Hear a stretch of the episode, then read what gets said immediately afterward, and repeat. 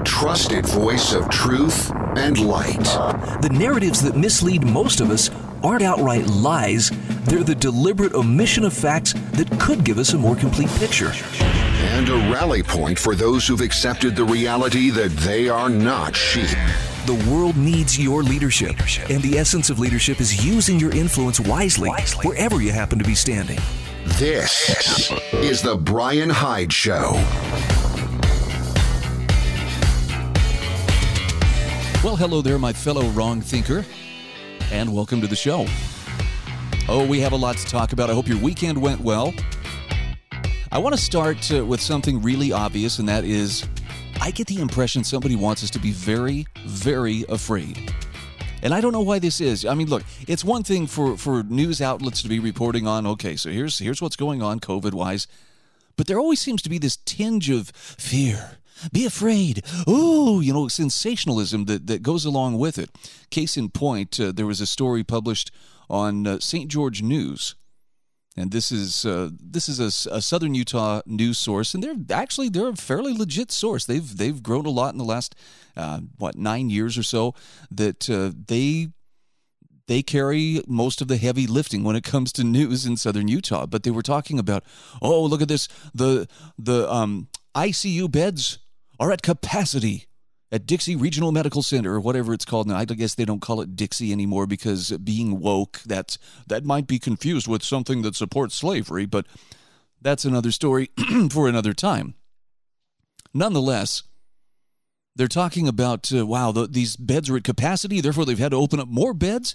And man, that, that kind of a headline would certainly lead one to believe that, oh my goodness, COVID is getting out of control. It's overwhelming the hospital. Remember the tents they had set up before that nobody used and they had to lay off medical personnel because there wasn't enough work for them?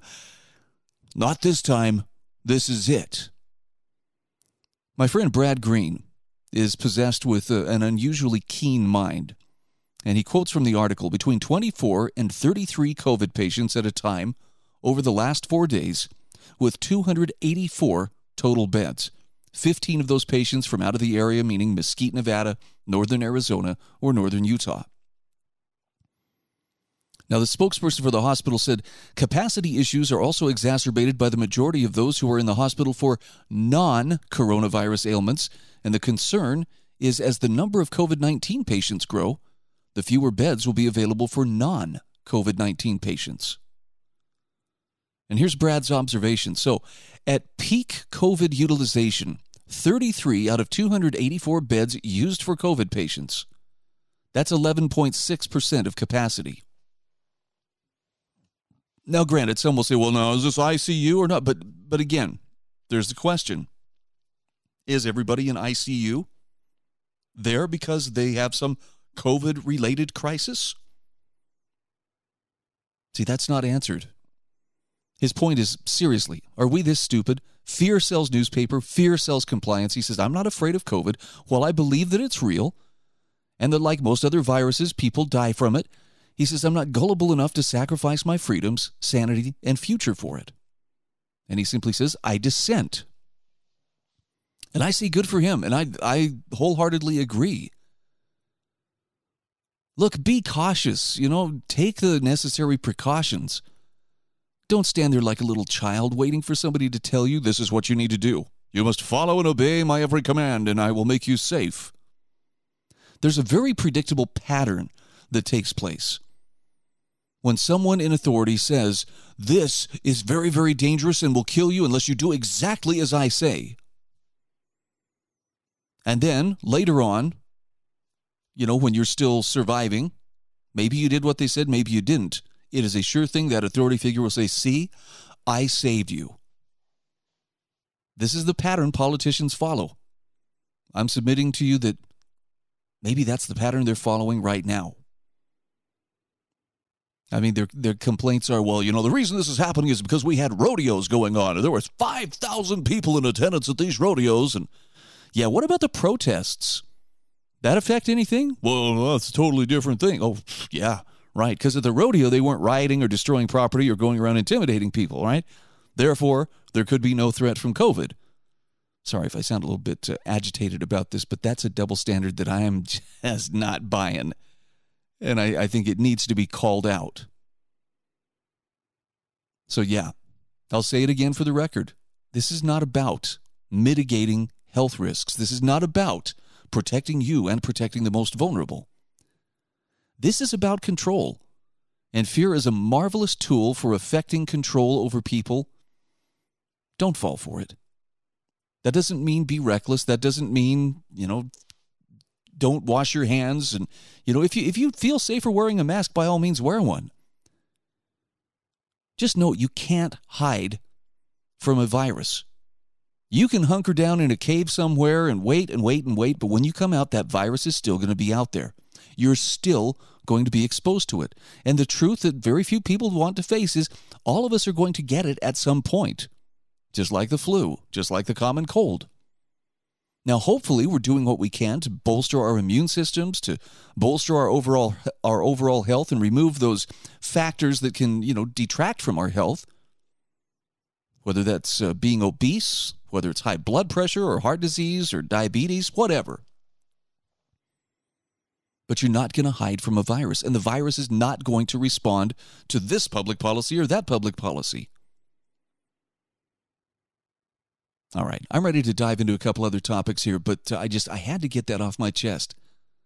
To the news outlets out there, stop with the fear. Just stop it. I know you want to get people to, to click on your stories. I know you want to get eyeballs on the screen viewing whatever it is you're, you're talking about. Stop trying to scare people. Stop trying to sensationalize things. And for heaven's sakes, stop cuddling up to state power like you're a part of it or that it's, that it's a blessing to you. I know you want to assure Master that you love him. Master doesn't care whether you love him or not. All he cares about is whether you obey him. That should tell you a little bit about Master's motivations. This seems like about as good a time of, as any to dive into some uh, discussion of critical thinking. Paul Rosenberg, who is one of my favorite writers, and I think has one of the most common sense and and gentle approaches to the truth. This is what to me makes him such an effective communicator and and, and source of light. He doesn't beat it into you. And believe me, I'm trying to take lessons from him because I think I've been guilty of trying to beat truth into people before. So I try to follow uh, a lot of the recommendations, and I found great success in, in what he has recommended. Number one, you know, if if you find yourself in a discussion with somebody, lose the need to win. Don't don't feel like you got to win this argument on the internet because somebody was wrong. Plant a seed. Show them a truth and walk away. Let them come to it at their own pace and on their own terms. But a big part of that is going to involve critical thinking. And he has a, uh, an essay that came out through over the weekend. This one landed in my email inbox from his freemansperspective.com website. By the way, I would encourage you visit his website, sign up for the weekly email, and you will uh, you will join ranks with a lot of other freedom seekers who have uh, tapped into a really excellent source of uh, intellectual nourishment, philosophical nourishment. Paul Rosenberg says critical thinking is an essential human skill, but it is little taught. Once upon a time, critical thinking courses were held to be essential, but he says they vanished. They've since vanished from the schoolrooms, either rolled into optional logic courses, which are boring or deathly boring to most students, or they're pushed aside simply because teachers and administrators resented students tearing through their arguments. Boy, is that true. But he says, for whatever reasons, critical thinking has all but disappeared from modern education. Nonetheless, it remains essential, and especially for young students who need reasons to trust themselves and their opinions. He says, because of this, and because the parents of young children have asked me for it, he says he will be devoting a series of posts to the fallacies of logic. An understanding of the primary fallacies, and especially how to apply them, is central to critical thinking. Now, he comes right out and lets you know this material will end up as a book, but he says, I'd very much like for you to read these installments and send them to the young people in your life.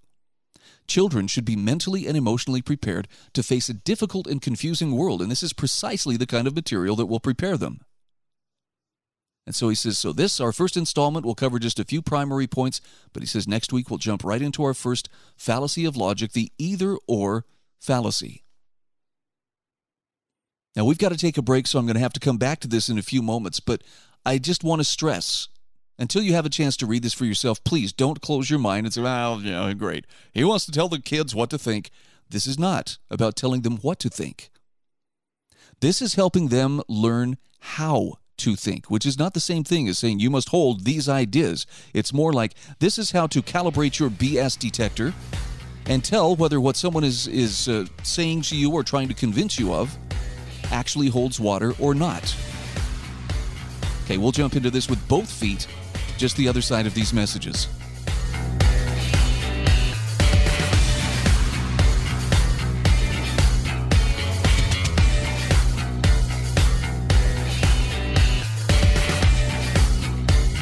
This is The Brian Hyde Show.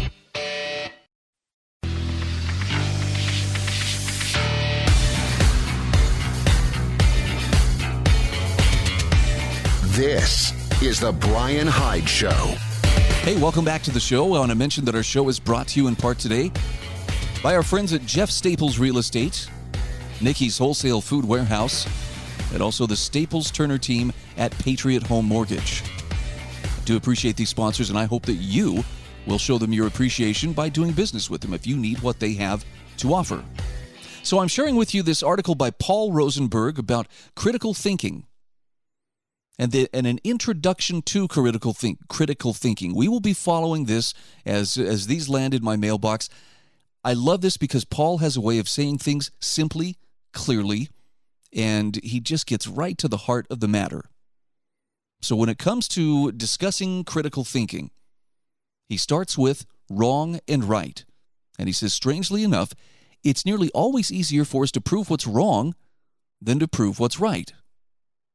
That's what modern science does, for example.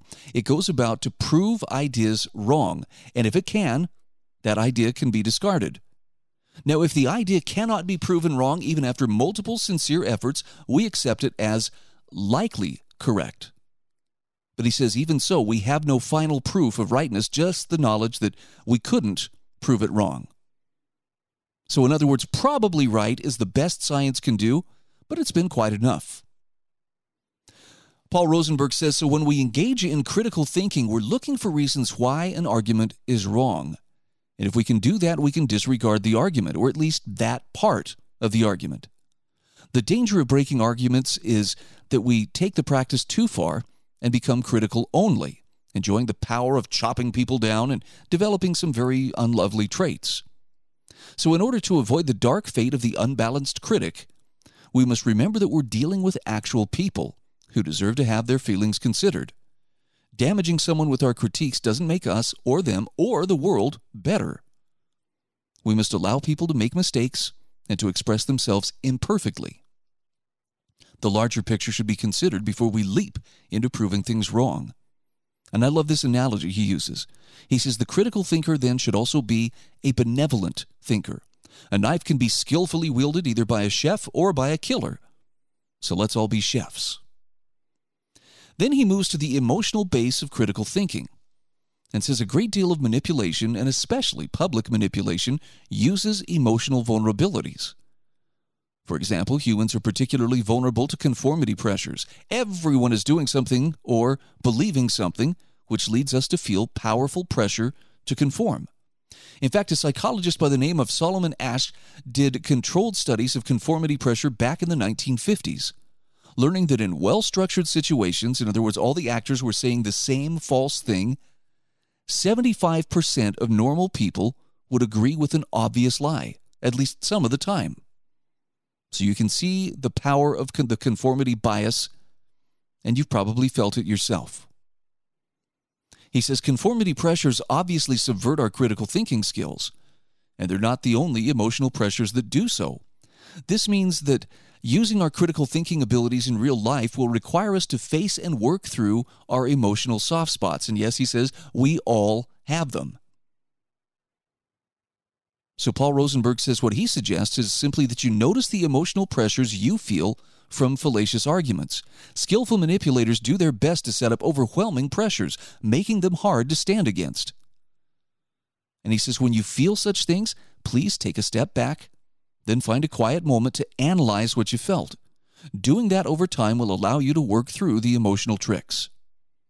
Critical thinking then requires a strong soul as much as it does a strong mind. In fact, the two go together. And if combined with benevolence, they will serve you well all of your life. By the way, just as a quick aside here, I love that he makes that connection. And I, and I want to make clear that this is one of the things that I feel is is central to the message that I'm trying to get across each time I step behind this microphone. I'm not trying to build the biggest audience in radio or podcast history. I mean, I'd be flattered if I did, but I don't think that the message that I have to share is something that the masses are necessarily seeking. But what I'm trying to do instead is to build the best quality audience. And by quality, I mean people with great souls, strong souls, critical thinking skills, people who are anxious to be a source of light. Not because it uh, you know draws attention to them as someone who has all the answers, but because the world needs light, and it can be scary to be the one bringing that torch back into the cave to use Plato's allegory of the cave, you know, to help people find their way to the to the real light. So, in a nutshell, there's my philosophy. Not looking for the biggest audience. I'm just trying to create what I hope will be a quality audience. People with good hearts, good souls, and the determination to, to use whatever influence they have as wisely as possible. Back to Paul Rosenberg's article. He warns about fast talkers. He says one last difficulty for critical thinking is the fast talker. People presenting thin or false arguments will often talk too rapidly for you to analyze their claims, and that could be a problem. Those who are skilled at manipulation will also push you to agree with them as they go, which is another emotional trick.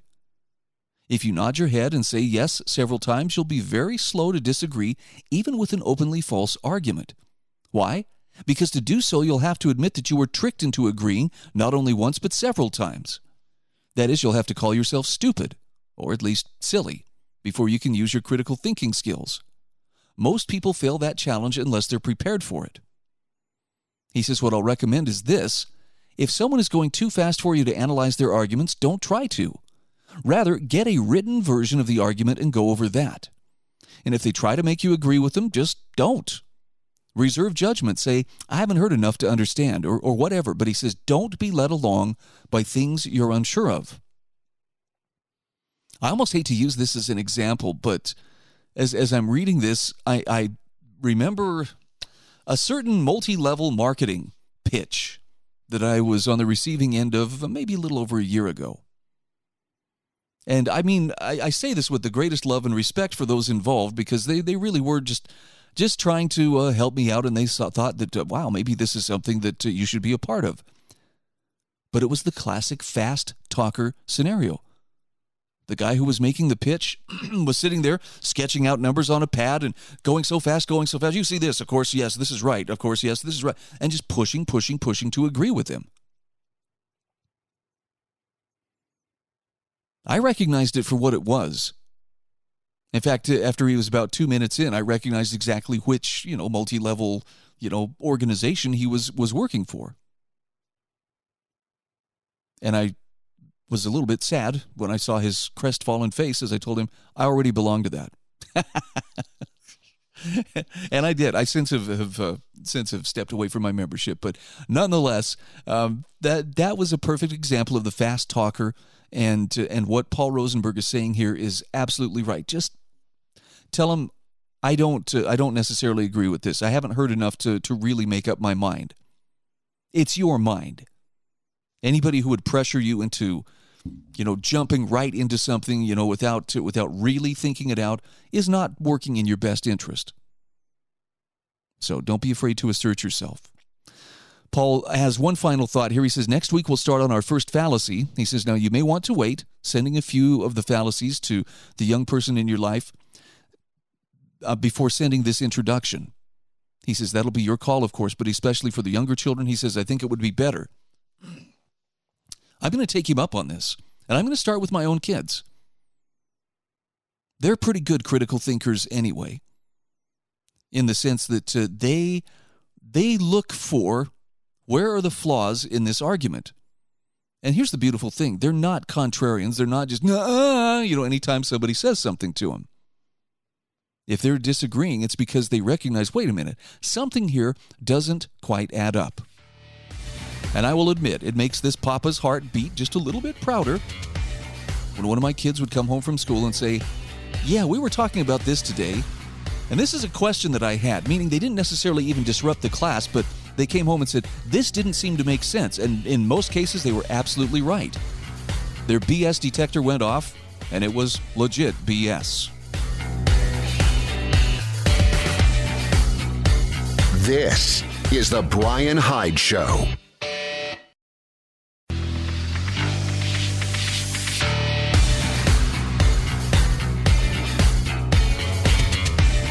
This is The Brian Hyde Show.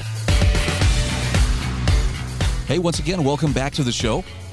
Let me just take a moment here and uh, let you know that uh, our program is brought to you each weekday at this time by the Staples Turner team at Patriot Home Mortgage. Now, when it comes to purchasing a home, I think we can safely agree that's the big purchase. There's very few things that any of us will buy that uh, will, will be bigger in scale than our home, or maybe our second home if you're doing particularly well.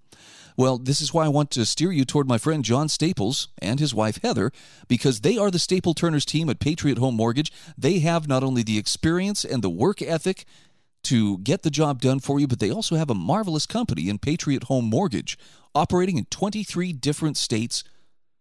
There's a good chance that uh, whatever state you happen to be in at this moment is a state where Patriot Home Mortgage can help you. Go to staplesmortgage.com, staplesmortgage.com. Whether you need a new home loan, just want to pre qualify so you can go shopping for a new home, or want to refinance your existing mortgage, it's a good time to do so. Contact the Staples Turner team at Patriot Home Mortgage. Let's get that ball rolling. So there was another article I came across over the weekend that uh, that really stood out to me. Um, I know that uh, right now things are building to a fever pitch. Right, we're almost two weeks away from the election, and there's uh, there's a lot of argumentation on Facebook. I have to say, in some ways, it's not getting as strident, but out in the streets, yeah, it's it's kind of ugly. Personally, I think I would steer clear of anything that looks like a demonstration one way or the other, just because um, it just seems like the, the trouble seems to be brewing in the streets, not so much uh, behind the keyboard.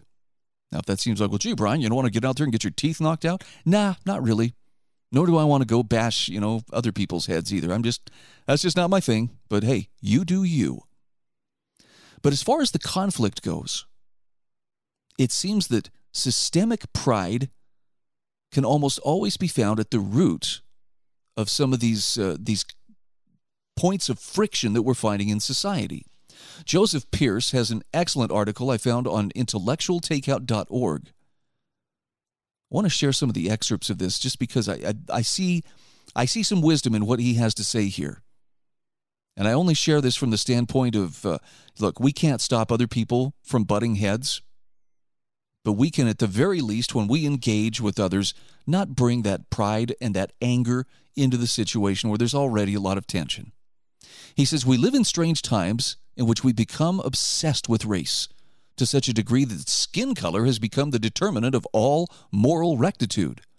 If we were fortunate enough to be born with white skin, we are guilty of privilege, which is systemically racist. If we were unfortunate enough to be born with black skin, we are cursed with underprivilege, which is also systemically racist. Joseph Pearce says racism is no longer about disliking other people because of the color of their skin, which was something of which white people and black people could both be guilty.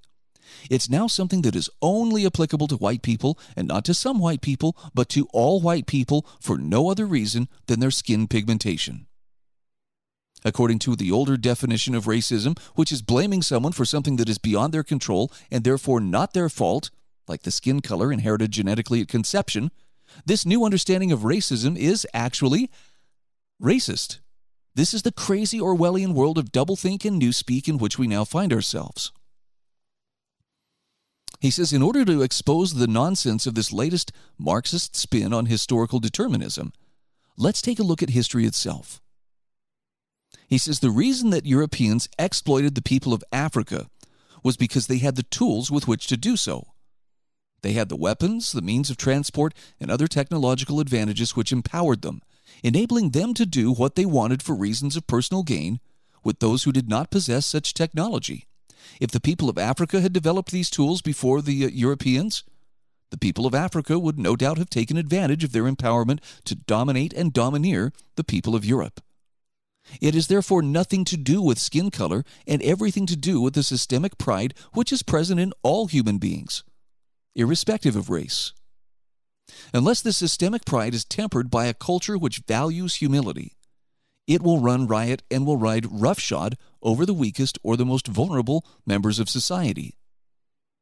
Only a culture informed by pride despising theology and philosophy can keep the destructive and deadly power of pride under some sort of control.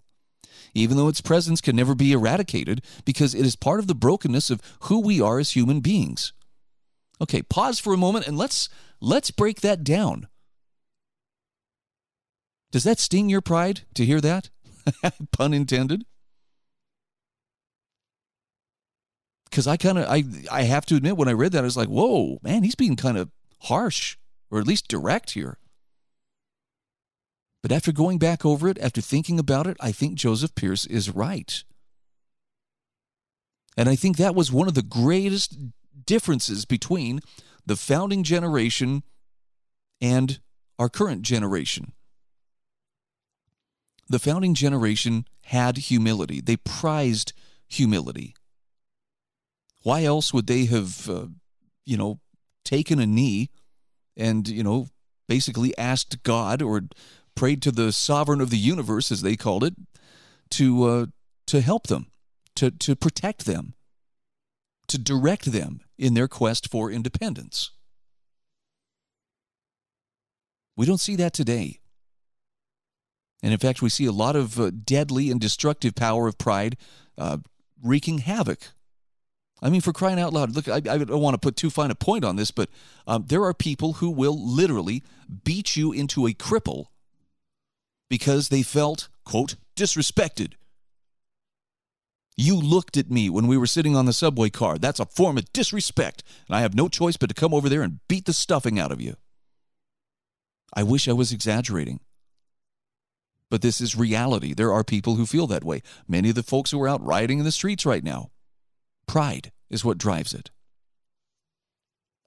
If only there was some kind of a maxim about something, something goeth before a fall. I, I can't remember what it is, but you get the point. Joseph Pearce says if it's all about self empowerment and doing our own thing and not about self sacrifice and doing what we should, then he says we will always have a system in which the strongest, using the tools of technology, will impose themselves on those who are weaker than they are. It's not about love, but about power and we should expect nothing but uh, the unjust rule of the most powerful and the enslavement and subjugation of everyone else. He says this systemic pride is the driving force behind the exploitation of the poorest nations of the world, especially the nations of Africa, by the forces of globalism. It is global corporations and global financial and political ent- entities that are the new imperialists exploiting the weakest so they can empower themselves. If it's all about the triune God of pride, the me, myself, and I, those with power will exploit those who are powerless. By the way, if you've never read, um, what is his name? Is it John Perkins? Confessions of an Economic Hitman? I had a chance to interview this guy a couple of years ago. Wow. Yeah. What's being described here in Joseph, P- Joseph Pearce's uh, opinion piece is dead on. These countries with, uh, with very little means but rich in natural resources find themselves in a form of slavery, economic slavery, by global corporations and financial and political elites who come in there with the promise, yeah, we're going to help you. We'll build dams, we'll build infrastructure, we'll do this. And then when that uh, nation has trouble paying back the loans that were taken out to, to create this infrastructure, they're told, well, then uh, I guess in return, we'll just have to take control of these natural resources. There it is. They become a colony of sorts. Joseph Pearce says, What has any of this to do with race? He said it is systemic pride, not systemic racism, which is at the heart of the problem. Having exposed the fundamental error of neo Marxist radicalizing or racializing of historical determinism, let's see what side the Marxists are on with respect to the real struggle between systemic pride and the weakest and poorest people of the world. He says the answer is the Marxists advocate pride, which is why they are so full of hatred. They don't believe in loving their neighbors, but in destroying their enemies. They insist that without justice there will be no peace, but they forget that there will be no justice without love. It is sacrificing ourselves for others which heals the wounds inflicted by the selfishness of pride. The way to obtain justice is not to destroy peace until we get it no justice, no peace, but to love our neighbors and our enemies. No love, no justice. Love is the prerequisite for peace and justice. Without it, we have nothing but the systemic pride which rules the world with the spirit of might is right. Dang. That is some spot on observation right there. He says a society which advocates virtue and makes war on vice and the viciousness with which its consequence and which is its consequence rather will be better and more just than a society that despises virtue and advocates vice. The former is a civilization of love, the latter is of systemic pride. And the war between these two visions of the future is the only one worth fighting.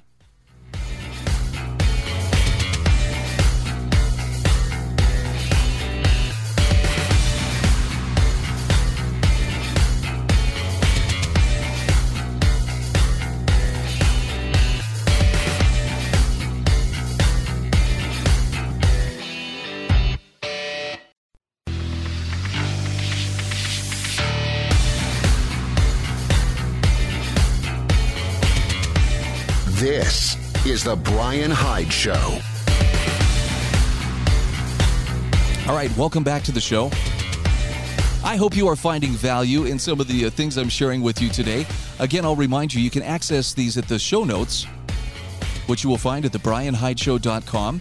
While you're there, may I ask you to please consider subscribing to the podcast just uh, yeah seriously click on the uh, subscribe button and then you'll always be notified the moment that a new episode is posted you can also consider if you will becoming a wrong thinker patron I have a number of wonderful supporters who sometimes for a dollar a month, five dollars a month, ten dollars a month are willing to uh, to back this program and help support me financially and I appreciate each and every dollar that they send my way.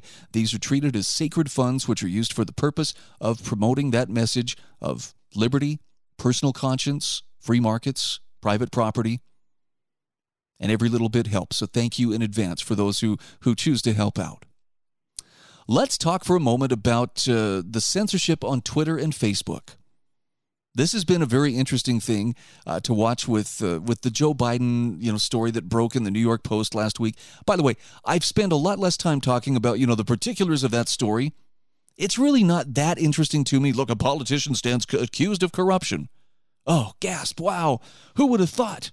That stuff just never happens. No, it happens enough that it's it's not even that big of a story. However, the suppression of that story by Facebook and by Twitter, whew, that is uh, that's becoming a major, major development.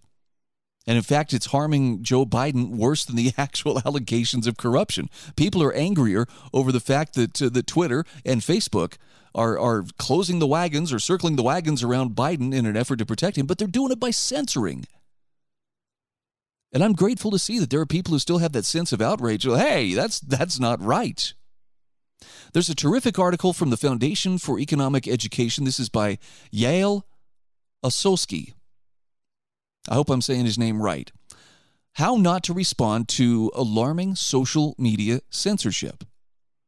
And I think this is a really timely warning, mainly because I see people being outraged. I see them saying, well, uh, look at this. We got to call these people in to testify before Congress. Zuckerberg, what are you doing? Dorsey, what are you doing? Here's a caution as to why you do not want to run to government for a solution on this.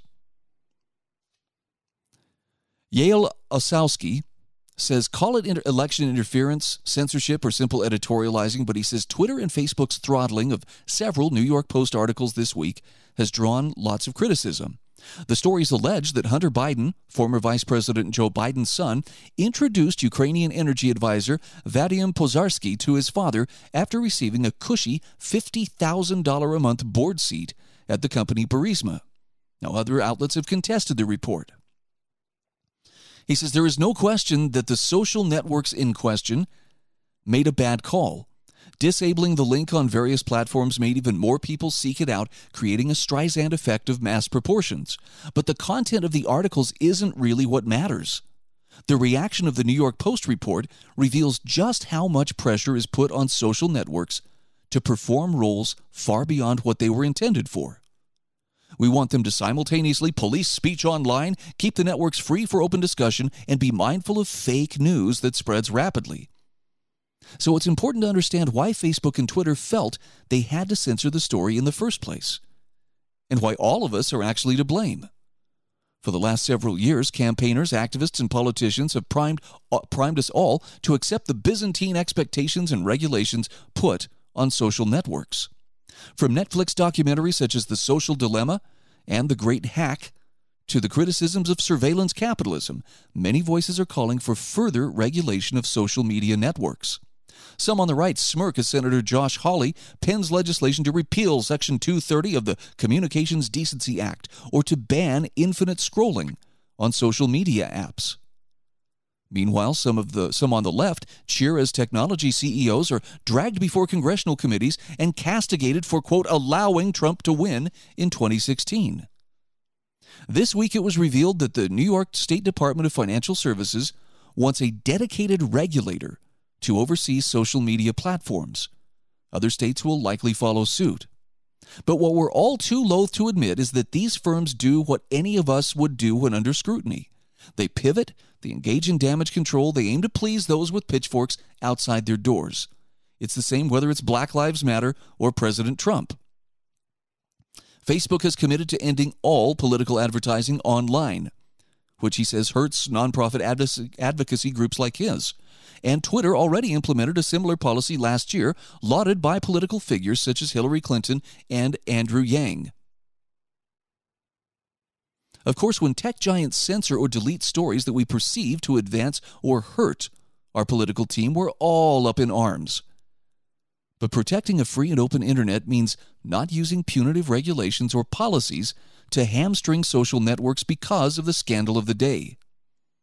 Internet policy remedies dreamt up in Washington, D.C. will almost always end up hurting those of us who don't have power or deep pockets. It harms the small business that use social networks for advertising. And it sets up more roadblocks for ordinary users who simply want to check in with friends and family. Big tech isn't powerful because it has money, but because it has delivered superior products, those that have left platforms such as AOL, MySpace, and Yahoo in their wake.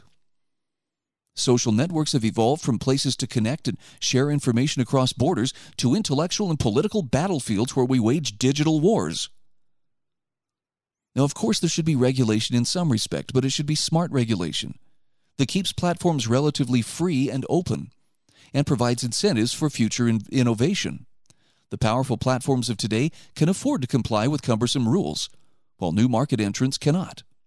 That means with every new proposal to roll back Section 230 project protections or require quasi governmental fact checking functions around Election Day, we're depriving consumers of choice and entrepreneurs of the ability to innovate. Of course, targeted censorship of certain accounts or stories on social media networks is bad, but policy solutions dreamed up by technologically illiterate bureaucrats and power hungry politicians would no doubt be even worse. This is from Yale Ossowski, director or deputy director of the Consumer Choice Center, a DC based millennial activism group that advocates for greater consumer choice. That's some pretty wise stuff right there, too. Consider taking it to heart.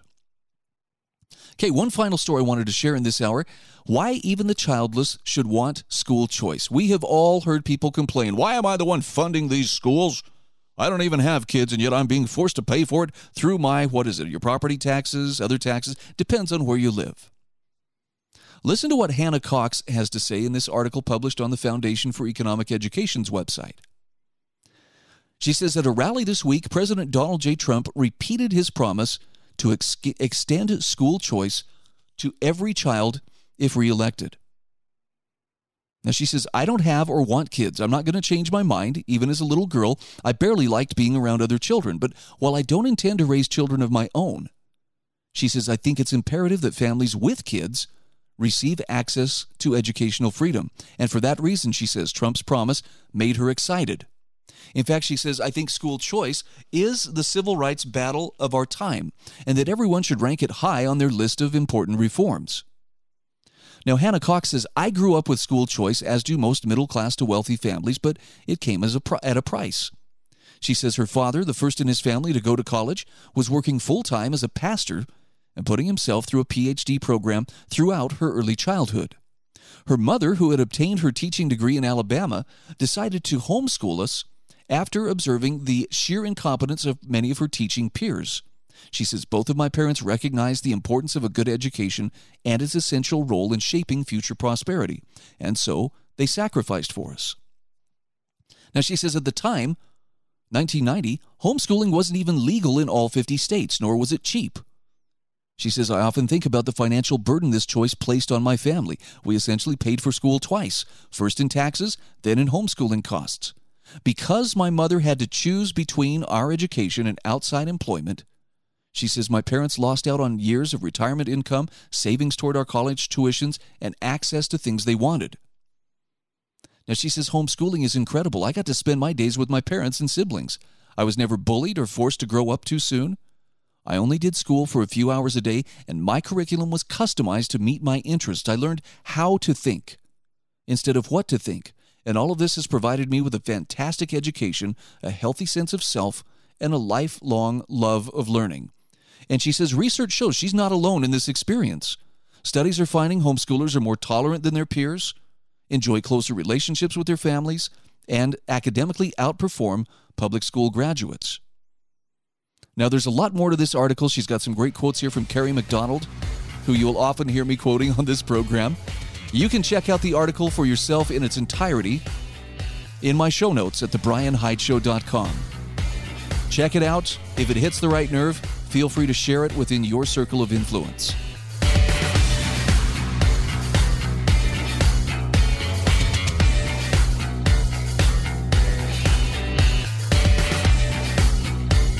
This is The Brian Hyde Show.